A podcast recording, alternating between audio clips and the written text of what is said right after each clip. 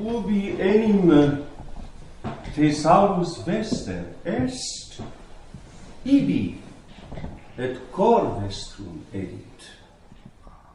For where your treasure is, there will your heart be also.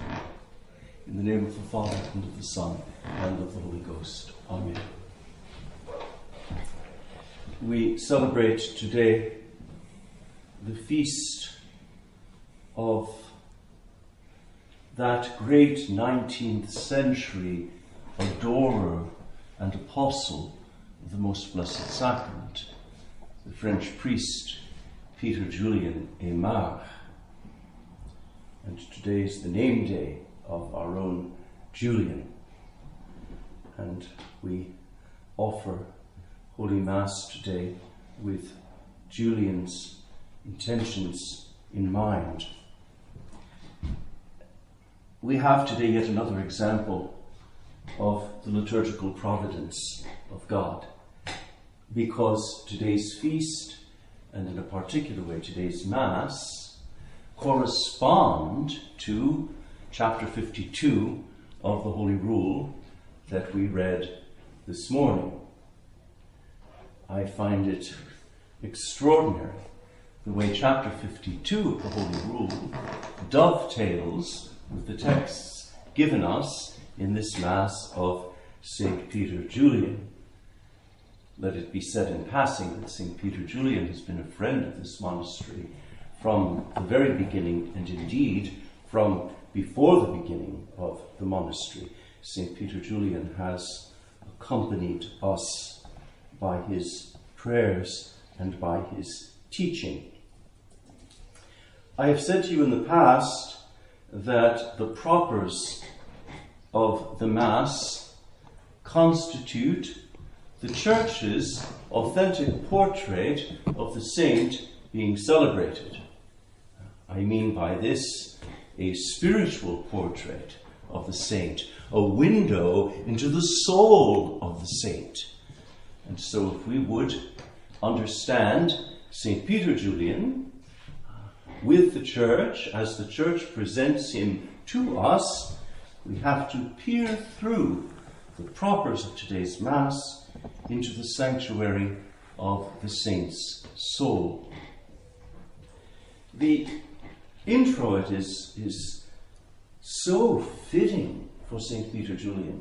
The just, Peter Julian, shall flourish like the palm tree. You may not know this, but the palm tree, uh, specialists in all such growing things, if Brother John Baptist were here, he would certainly know about this. The palm tree produces thousands of little flowers. And when the psalmist says, The just shall flourish like the palm tree, it is a kind of prodigious flowering. He shall grow up like the cedar of Libanus. Nothing is more majestic than the cedars of Lebanon. And so, this again is an image of the saint. But the phrase that corresponds to the special grace of St. Peter Julian is the last phrase of the introit. Planted. Yes, planted. That implies having put down roots, planted in the house of the Lord, in the courts of the house of our God.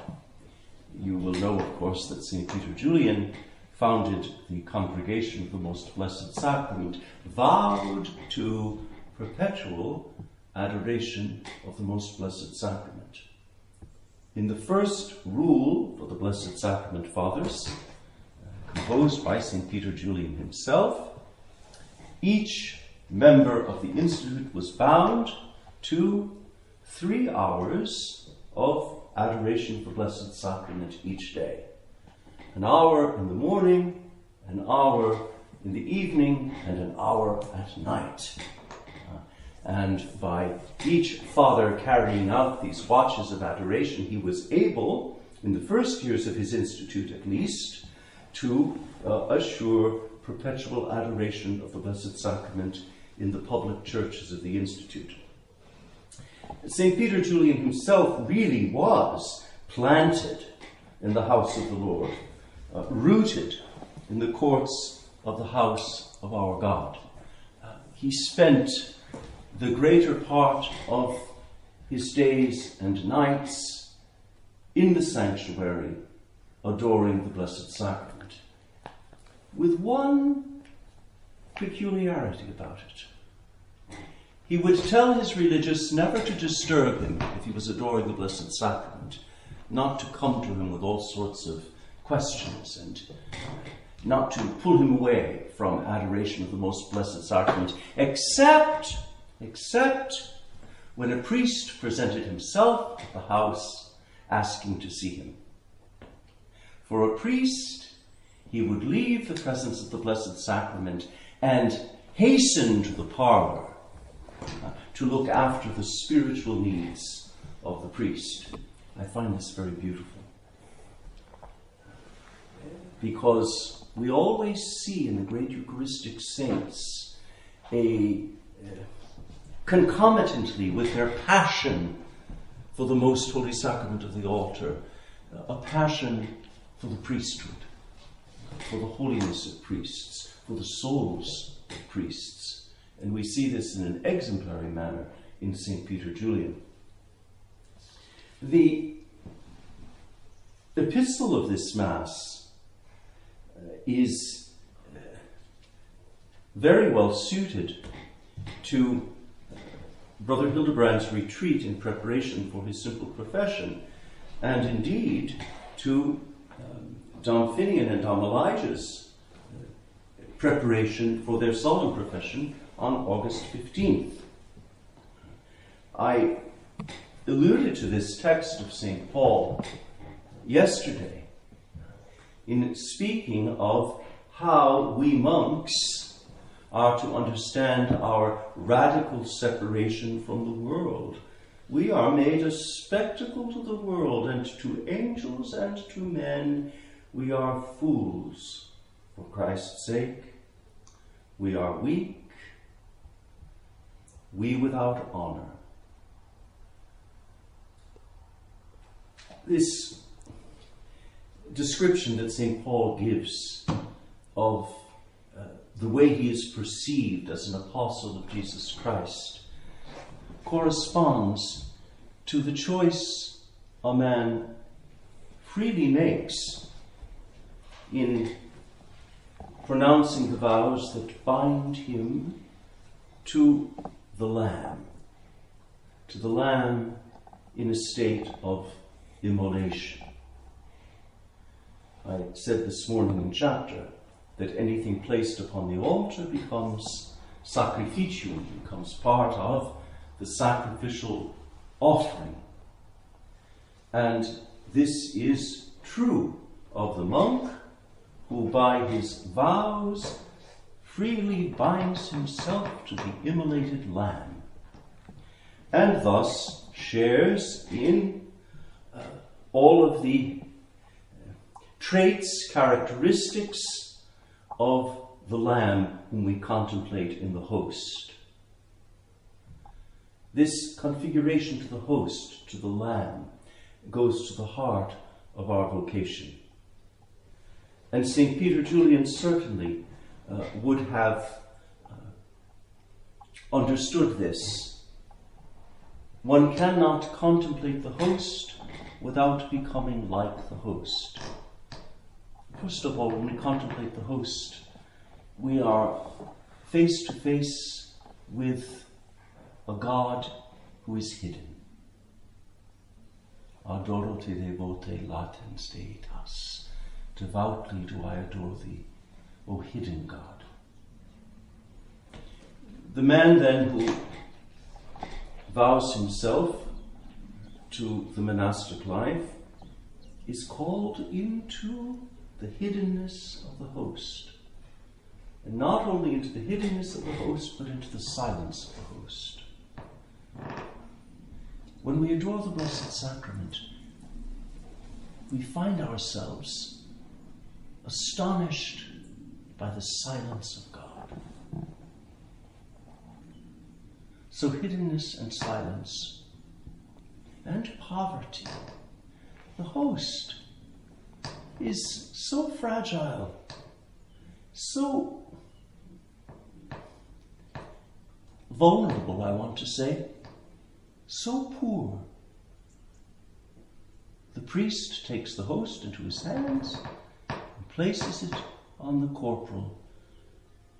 We see in that moment something of the self emptying, the poverty of the Word of God, taking flesh in the womb of the Virgin, and then humbling himself unto death, even death on a cross, and humbling himself further by concealing himself beneath the species, the appearances of a very fragile little piece of bread.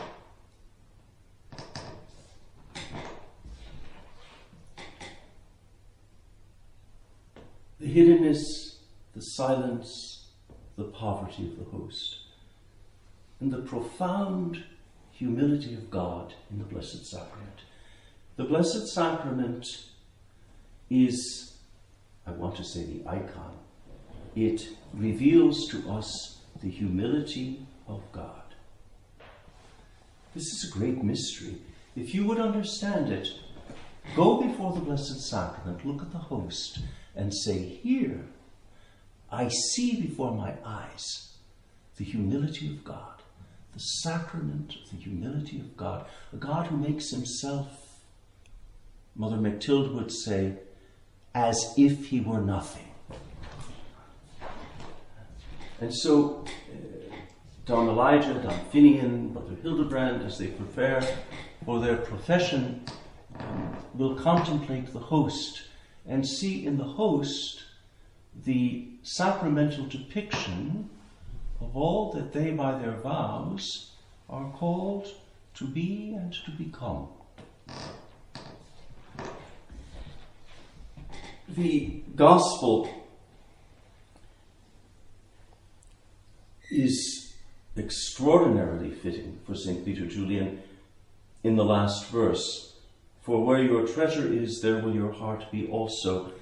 St. Peter Julian's treasure, the great passion of his life, was the Blessed Sacrament. One can say that uh, St. Peter Julian's heart was in the tabernacle. Where your treasure is, there will your heart be also. This, I think, sums up the particular holiness that St. Peter Julian um, shows in the midst of the church. Um, this passionate attachment to the Blessed Sacrament by which really his heart never left the altar. Never left the altar. St. Peter Julian lived in a state of perpetual adoration, even if he could not be 24 hours a day before the altar, his heart never left the tabernacle. And the communion antiphon is again um, suitable for the meditation of Dom Finian, Dom Elijah, and Brother Hildebrand in that it speaks of the monastic vocation. Amen, I say to you that you who have left all things that followed me shall receive an hundredfold and shall possess, yes, possess, life everlasting. This life everlasting is given us here and now by way of a pledge, a foretaste in the most holy sacrament of the altar. The early Christians used to sing Psalm 33 at Holy Communion. Oh, taste and see the sweetness of the Lord. What were they tasting? They were tasting life eternal. And so too do we every time we approach the Holy Mysteries. The Blessed Sacrament is the taste of eternal life to the palate of the soul. And it is this that gives a monk uh, the strength the fortitude to walk on, even as with the prophet St. Elijah, even unto the mountain of God. In the name of the Father, and of the Son, and of the Holy Ghost. Amen.